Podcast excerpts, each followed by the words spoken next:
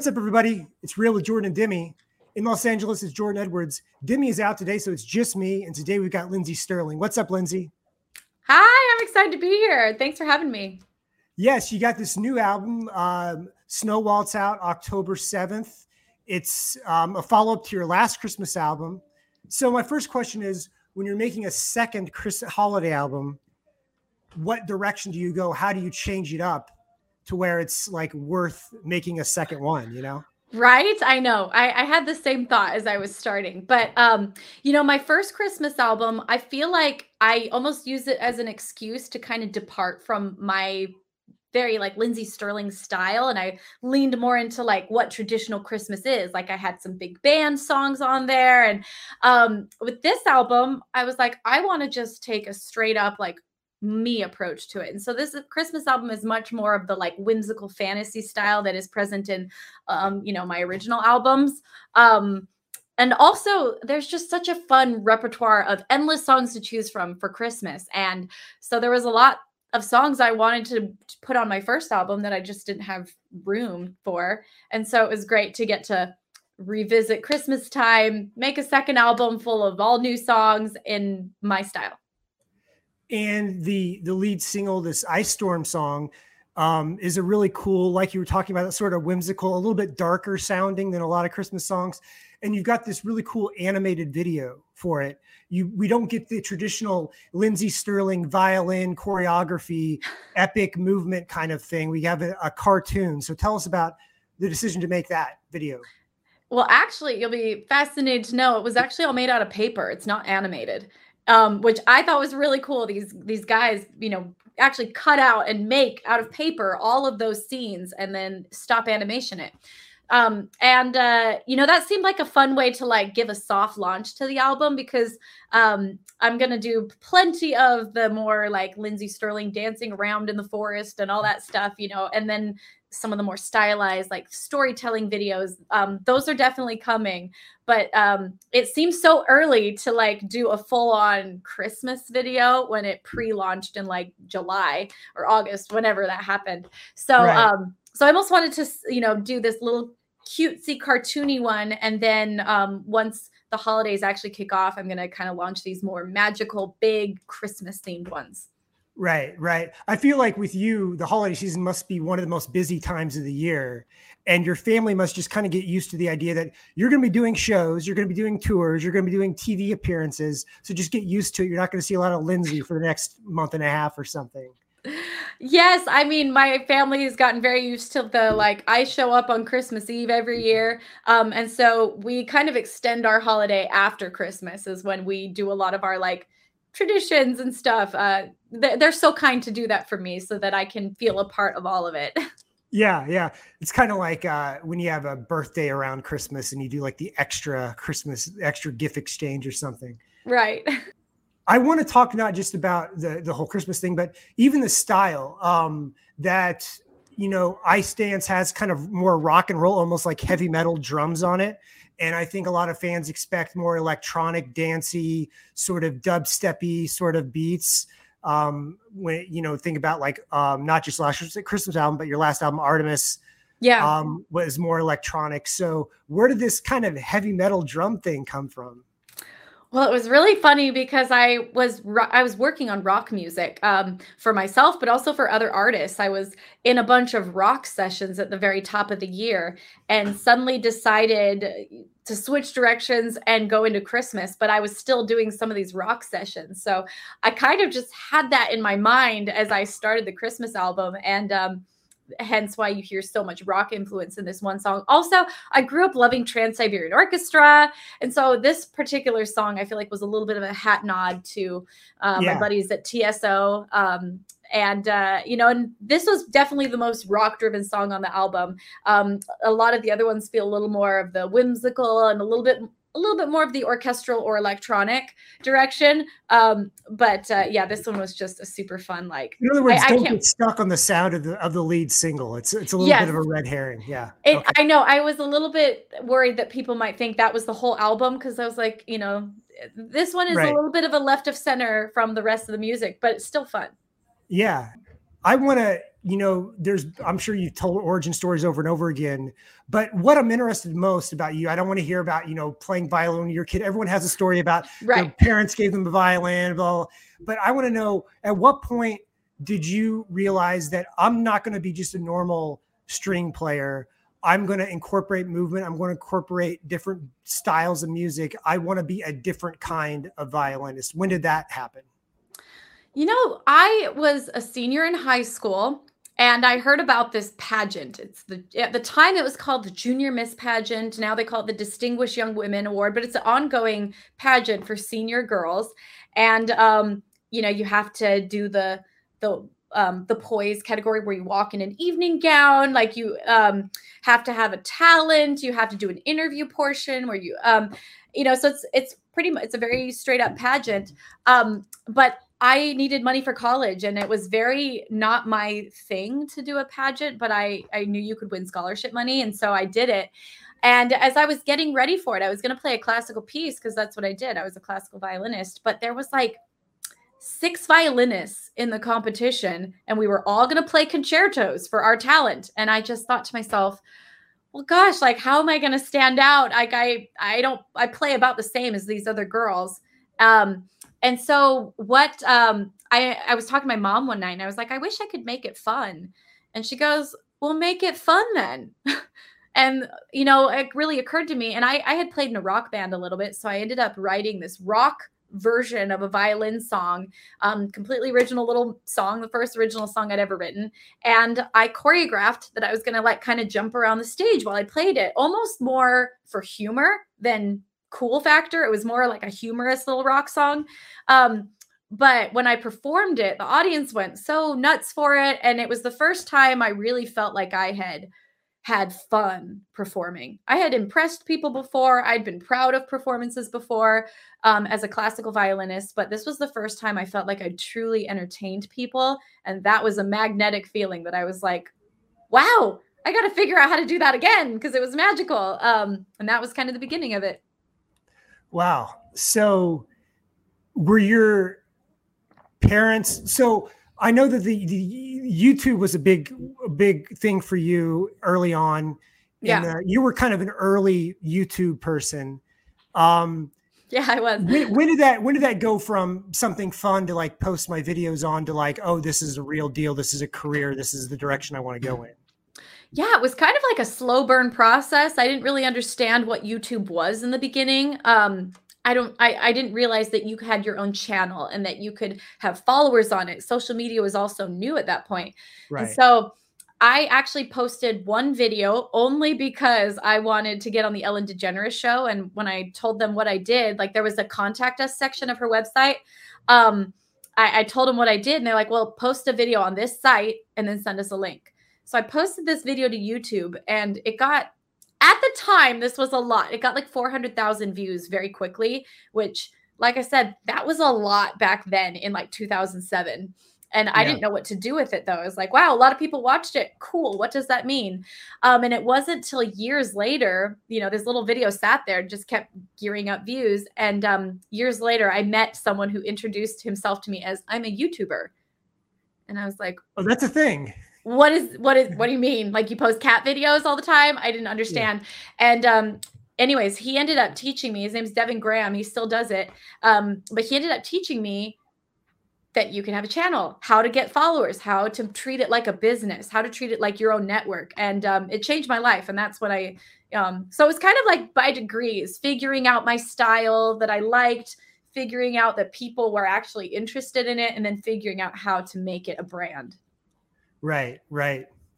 And when it comes to the instrument itself, one thing that's always fascinated me because I've covered classical music um, for for years. I, I was a music journalist in the DC area, and I hmm. covered a lot of classical uh, concerts and stuff. And what one thing was always fascinating to me was the instruments themselves, especially yeah. when we got we got a lot of um, uh, Chinese and Eastern European um, string players that would have mm. these three or three or four hundred year old violins do you have a special violin because i know you have several violins with names and things like that but do you have like an old school like haunted violin from like 1812 or something right with the stories um yeah yeah yeah I have a violin that's very special to me. Um, it's the violin that I like took all my savings and bought when I first became like I want to be a professional. Um, and uh, its name is Excalibur. Um, I named it that. That's not its name. Um, but uh, it's an old, like it's over a hundred years old, German-made violin. Um, and I always love to think of violins almost like Harry Potter wands. You know, it's like you go in totally. a shop and you totally. try out all these violins until one speaks to you, and you create magic. And that's how I felt when I went and found my violin. Um, you know, I played countless violins for like six hours until I found the one that was mine. And since then, it's funny, I've gone and played much more expensive violins, thinking about possibly like leveling up. And I always walk out being like, I love mine. Like mine is my favorite. And is it the sound, not just the feel, but the sound of it? You like the sound of it? Yes, it's the sound. It's got this very rich, warm tone to it. It responds really well with microphones, which is a whole different thing. Certain violins sound better because they all have different frequencies, and mine just happens to record really nicely, um, as well as just have a nice warm. I like warmth. Yeah, well, it suits your it suits your style, I guess. Yeah.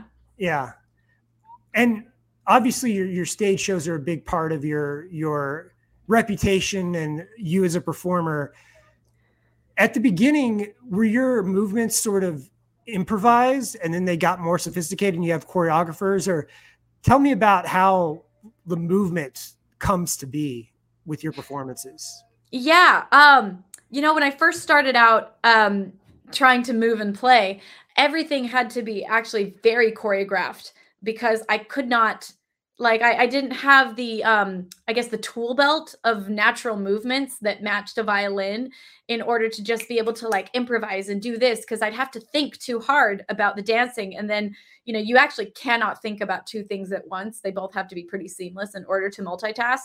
And so yeah in the beginning it was all very like I know exactly where to step. I know exactly when to kick. I know exactly when to look at the audience and smile. It was all very curated, um, just because that's the only way I could perform. Um, but it was all choreographed by me. So it was choreographed. It was more like moving around kind of gracefully on beat than dancing. Um, and since then, I've now worked with choreographers, and so now it's it's just choreographed in a different way. It's very much me and dancers all moving in between each other. Um, We've added some aerial work into the show again. So um so yeah, it's all pretty choreographed, but then when I'm on stage alone, I now have the ability to just kind of flow with it and do what I want. Yeah, that's that's that's totally not what I was thinking. I just assumed that you had kind of naturally started moving and then retroactively choreographed things. That's interesting to me that it was oh, actually oh, no. kind of the other way around. I was um even when I was a kid, like classical violinists don't dance and play like while they play.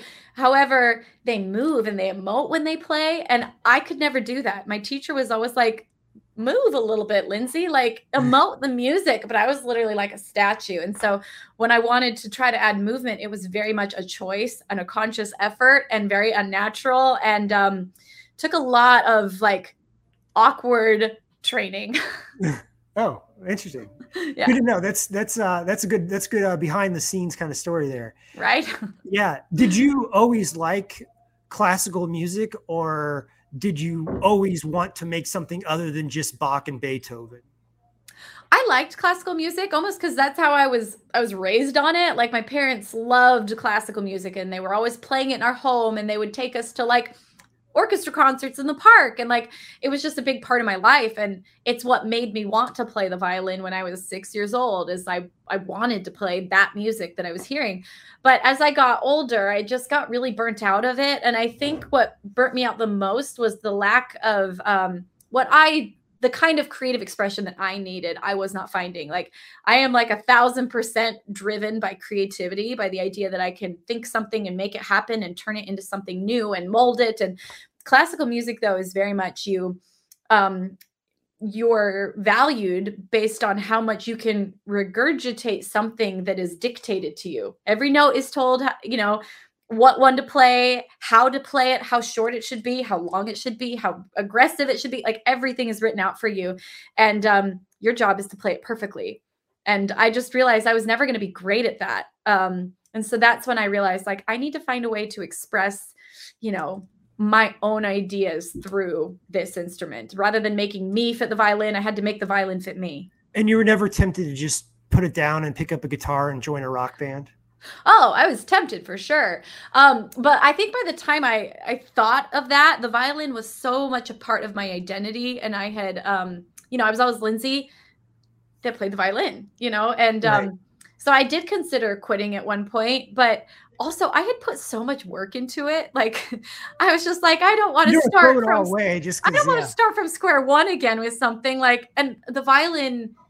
I don't think I realized at the time that the violin is like one is one of the hardest instruments to learn. And so in my mind, if I was going to start at something, I was going to take like 10 years to get decent at it because that's kind of what the violin is like. And right. I was like, I'm not investing another 10 years to become decent at something. I'm really good at this. There's a lot of crappy guitar players out there who kind of pass off in their rock bands. So, you know, it's right. an option down, down right. the road. I still could switch. yeah, you still could switch or just kind of supplement it sometimes or something. Right. I, yeah, exactly. Exactly. Um, going back to you mentioned that you you know we mentioned that uh, the Ice Storm song has more rock drums and that you listening to rock and all stuff, and we didn't. Uh, let's talk about the the Amy Lee collaboration that you mm. did a while back. Really cool video, by the way. Thank um, you. Yeah, and if you're looking for um, a really good Lindsey Stirling cinematic video, go check out the the Amy Lee collaboration. So, how did this come together? Did you guys know each other ahead of time? Was it just you know managers you know communicating with each other? How did this work? I tell you, I manifested it years ago. I have been an Evanescence fan since I was, you know, heard their song on the radio for the first time. I remember hearing My Immortal and being like, this is magic you know it, it, like yeah. she inspired me a lot in the way that i have approached writing music you know evanescence and amy lee. Um, and uh, when i first started my path as a musician i covered like i covered some of their songs. Um, then i wrote several songs and pitched them to their team hoping she would sing them and it was never the right time and i was probably just too small of an artist at the time. I was baby. Yeah. Um, and then years later, like I don't even know if Amy knew that I had written songs for her. I bet it stopped at management. But then years later, um, I get the email that Amy Lee wants you to play on one of her songs. And that was like, oh my gosh. And so it's like I manifested it, I put it out there, I dreamed and hoped for it. And, and then you're like, no, no, and then it not just... anymore. You had your chance. Sorry. Imagine. But it was just like it came to me in the most unexpected way. We ended up touring together, kind of based on that collaboration. We did a co-headline tour, which was just amazing. And then um, it was cool when I wrote Love Goes On and On. I was able to just call her up and say, Amy, I wrote a song and I think your voice would be perfect. And she said, absolutely and it, so now we're friends and it's you know yeah. it's a really they always say never meet your idols and i am so lucky that i met mine and she's the freaking coolest person on the planet yeah have you know now that you you know you i'm sure you've met a lot of your idols have you found that that's pretty true that most of them are actually pretty good people I think honestly, most people are pretty good. You want to call anyone out who was a jerk? Just like someone from like 2017. I met so and so at a show and they were I could. Ooh, it's tempting, but you know what? Most people are surprised. Like most people, I think are pretty great. You know, like occasionally, you know, you see someone on not a great day, and I always feel bad when you know you hear stories about artists where oh, I met them once and they were. Um, but because you're like everybody has bad days. I've had bad days, and um, yeah. But yeah, most of the people I've met have been charming and lovely, and there's a reason they're successful, and it's because people want them around. Yeah, yeah, yeah. Speaking of uh, collaboration, you there on this on this upcoming album, you do have a, there's a lot of collaborations, and I understand that you have the song with David Archuleta that's really special to you. Can you explain what that's about? Yes, um, it's called Magic, and um, uh, this uh, it's probably one of my favorite songs on the album, and it's basically about finding ma- the magic that exists at Christmas time and allowing it to last all year.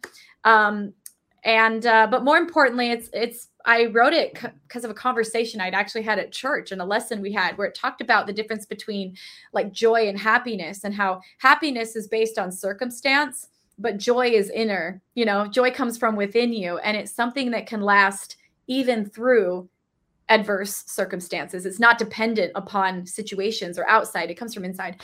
Um, and there's a line in the song that says, "Who says there can't be joy when the lights go out?" And sorry, I'm going to get teared up here, but uh, my dad passed away several years ago, and um, I remember one of the most like clear clarity moments I've ever had was um, as me and my sisters and my mom were all around his, you know, his bed in the hospital as he was passing, and we decided that we would um, start to share good memories about him. We didn't even know if he could hear us anymore because he couldn't speak. Um, and so we just started sharing funny stories and times of like joy. And before you knew it, we were all laughing and crying. Um, and I was so aware at that moment that, in spite of what I was losing in that moment, I was more grateful. I was more consumed with gratitude for what I had. And that was the love of a father for my entire life that raised me. And um, that became more powerful than the loss. Um, and it, although i was still so sad and circumstantially devastated i was filled with joy. Um, and I, I, you know you learn that emotions are complex and you can feel a lot of things at once as you grow up um, but uh, so yeah this idea that even through hard times you can have gratitude, you can have joy. And I think that one of the times a year that that's the most evident is Christmas. Wow, thank you. Thank you for sharing that. That I wasn't expecting that. Um, but that's I really like when there's a true meaning behind something and not just oh, I think it sounded good, you know. Right. yeah. Yeah. So let's lighten it up a little bit. Let's yeah. talk about Christmas songs in general. I'm interested in someone who both grew up with Christmas songs in the household. Um, you mentioned um, going to church. Your faith is very important to you, and I'm sure you've heard many renditions of many Christmas songs over the years. So, what are some of your favorites? What do you what do you like enjoy hearing, and where do you like? Oh, that can stay away for another year. you know, for me a lot of times it's all about the arrangement you know like there's um i mean there's certain classics like carol the bells is one of my favorites that's why it was sure. on my first christmas album and then um sleigh ride is also one of my favorites was why it's on this christmas album i couldn't figure it out for my last one and i liked it too much to just throw on a rendition so i saved it and i figured it out i tried like four different arrangements and finally figured it out so sleigh ride's one of my just favorite Christmas songs, probably because I'm a violinist and it's an instrumental right. jam. Um, but also, it's funny that um, on my Christmas album, I have a couple of songs that are not my favorite Christmas songs. And I did that purposefully because I thought I want to love this song and I'm going to make. I'm going to force myself. I'm going to force myself to make an arrangement that I would listen to. You know, not to say that it's a bad song because countless people love them. But Can for example, which ones those are off? The yeah, yeah. Um, I've never liked Little Drummer Boy and I've I'm with you on that. I don't uh, I've just never heard a version I've ever liked and so it was almost like a fun challenge to be like I'm going to make an arrangement that I like. And if I don't make one I like, it won't go on the album cuz um and one of the things I've always thought was funny about that song is it's about a, a drummer that gets to play for Christ and he gets to give this gift of his instrument and yet the drums are so uninspiring in that song. It's just yeah. tap tap tap tap tap right. tap. And so um, in my version, I let my drummer record on it and we gave him this palette and I was like, I want you to go ham. And it to me feels like if I was a drummer and I got to give a gift to someone of music, this is what and it go it goes big. And so it's like a very celebratory version of Little Drummer Boy that's anthemic and it feels like you'd hear it at a festival. Like um so I don't know. It was a fun challenge to do that with a few songs. Um same with Feliz Navidad. I, it's okay. It's not my favorite song. Yeah. I love the rendition I did with Mark Ballas for this song. It's very um You did in French. It's in Feliz Navidad. It's no, I'm just kidding. it's merci. no, I don't know. Um, yeah, yeah. But it's very um, traditional sounding. Like we went very traditional flamenco Spanish guitar with it. Um, I don't know why no one's ever done that before, but they haven't. So we did. yeah. Yeah. You know, I, I, I prefer the kind of darker, sort of ethereal Christmas songs, like "What Child Is This" and "We Three Kings," the ones that are kind of like ominous yeah. and kind of, you know, spooky, which is kind of weird for to like a season of joy. No, like those are my favorites. Yeah, like the kind of dark Christmas ones. Right, right. And I and I lo- I liked a lot of the stuff that that when Sufjan Stevens did his like seven Christmas albums, there are a lot of stuff on there. Like there's one called Coventry Carol, which is like yes. an old sort of like spooky sort of. I like that kind of stuff.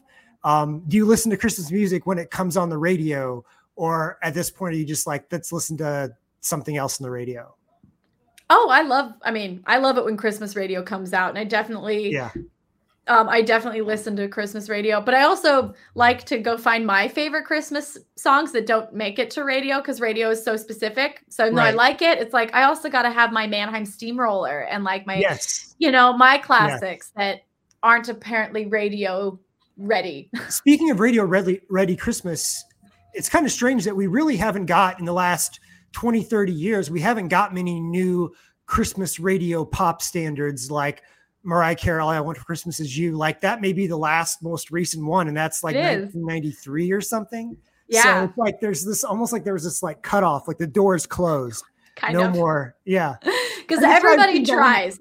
Every artist takes their swing of really wanting that to be the next one. right, right. Did you take a swing on this one? Is there is there like a, a good radio friendly song on here that could kind of uh, right? Um, i did take a swing. Um, you have to. You have to yeah, as an artist. Sure, when you're sure. writing a christmas album you got to take and there's no pressure if it doesn't work because there's nothing before you anyway so right. Well and yeah. it's like you do your classics and then you you write a couple originals. And so i yeah. i was excited on this album. I did two um, instrumental originals which was a fun challenge for me but also i did do some of the pop like i did two, um there's magic with david archuleta and then there's two of your more like kind of down the middle, like Christmas bop types that I did. One with Bonnie McKee and one with Frawley. So I'm pretty excited about those. We're going to be doing them on tour and having a good time with it. Yeah, yeah. You got um it's still early. We're, we're recording this on September 12th, but um I know you have the tour coming up. So let's talk about the tour real quick before yeah. we get too far carried away here. You're doing a bunch of cities. We'll throw the the graphic up here and um, you can see if if Lindsey Stirling's come to you. I'm sure a lot of these tours have either all these stops have either close to sold out, or I'm sure that you've sold a lot of tickets on this thing already. Uh, well, the tickets just got announced today. So, like, they just went up. So, I have no idea. But I mean, I guess when this comes out, they will have been up for a while. So, that by now they're sold I out. I said something. I thought they'd been out for a while. I, I was trying to hype you up. I was trying to be like, know, it's almost sold out. Go. So, yes. So, when you're listening to this, go to what lindseystirling.com or where, where what's the best place for tickets? Yeah, lindseystirling.com and hopefully by then there's only going to be a few seats left. yes. Yes. And there's got, uh, got to be a lot of there's a lot of AV, a lot of video and effects and stuff like that the the the non-musical portion do you have yes. have you had a like a producer a production person the whole time helping you with your stage shows and the effects and stuff or do you hire someone new each time for each tour you know i um i love putting on a show it's one of like planning the show and bringing all the pieces to life is like one of my favorite parts of like what I get to do as an artist and uh, one of my favorite hats to wear, if you will. And so I've always creative directed my own tours. Um, I come up with all the concepts. I a lot of times I'll design the stage setups and everything. Um, but I do have an amazing team that I've worked with, like you know, forever. I feel like my tour family, like my crew guys, that help me then bring it to life, help me figure out my crazy ideas and bring it into a cohesive way. I also have, you know, a choreographer that I've worked with for years that I can throw at her all my weird, funny, odd, crazy fun concepts and she'll make them turn into dance routines. And so um but yeah, I I love prepping for tour. I also do a lot of the costumes myself. Like my my living room looks like Craftopia right now. There's just like petticoats and lace and sparkles everywhere cuz I'm like piecing together costumes. Wow. Yeah. So that you'd make your own costumes. I'm sure you have somebody helping you, but yes, but the but the basic creation, the origin comes from you. Yes. So I'll like piece together all these different things, some of which, a lot of which I'll like buy this, I'll buy that, then I'll sew this on it. And then I have a seamstress that like really makes them nice from right. my like cleans up all your all the little yes yeah she makes them like seamless stuff. like there's a lot of pins and what i give her a lot of safety pins and then she makes it like look magical right right right uh before we let you go, before I let you go, because I'm solo today, uh, I want to talk about because this podcast is not just about you know the new music coming out, but it's also about life in the music industry. Mm. And you've created a whole sort of Lindsey stirling ink, so to speak, of your uh, concerts and merchandise and music and all sorts of stuff. Um, and I know that you've you've got the Lindsey Stomp moniker that you use uh, still to this day, and you've had big distributors and, and stuff like that. But how do you go about? How have you gone about working out your own company, controlling your voice, controlling your image, um, and also not being bogged down in the business aspect of it? Well, I think two things come to mind right away, and um, one of which is the the absurdity that I still make some of my own cost, like a lot of my own costumes, and right. that I still edit my own music videos, and I still, I still do so many of the things that I think people would be very surprised. It's like you can hire someone to do that now. Why would you waste your time when there's more effective things I could do with my time? But that takes me back to some of the things I love about what I do. I've been sewing since I was a kid. I've been editing music videos since I was a teenager. Like, and so even though that may not be the most time efficient thing for me to do and the most money efficient thing for me to do, it brings me joy and it kind of because sometimes work can get so um, monotonous and i love that i have after a long day of writing music or a long day of rehearsal or being on tour like i can then like sit down and do my little things that bring me joy um, and i think that's important to find in this industry the things that bring you joy. Maybe it has nothing to do with your work. Maybe it's you like to go out camping, you know, every month. I don't know, but finding the things that bring you joy and reminding yourself that it's important to play in those things and um, prioritize those as well. Um, and then secondly, I think um, keeping people close to you that just make you a better person um this industry as you mentioned before sometimes people are like never meet your heroes. People suck in this industry. Um which there are people that get really jaded and get hurt and then they hurt other people. But also there's so many amazing people in this industry that are inspiring and that work hard and make people feel good. So it's like finding your tribe and when you know if you if you bring someone into your business that doesn't make you feel good like that part should move on. But when you find those people that are right for your business and make you feel good and they treat other people well. Do everything you can to hold on to those people. And i've i've had the same managers for almost 10 years. I've had the same tour crew for some of them 10 years. Um, and it's because it's given me a feeling of family in this industry and it's allowed me to stay sane. And if i ever do start to change you better believe it they will let me know that you know what happened to the old lindsey Exactly. They will let me know. Bring back the old Lindsey because this version sucks. Like, um, and you need people like that around you to remind you that like we're all people. We're all doing right. our best. We're a family. We're in this together. It's not a you, it's a we.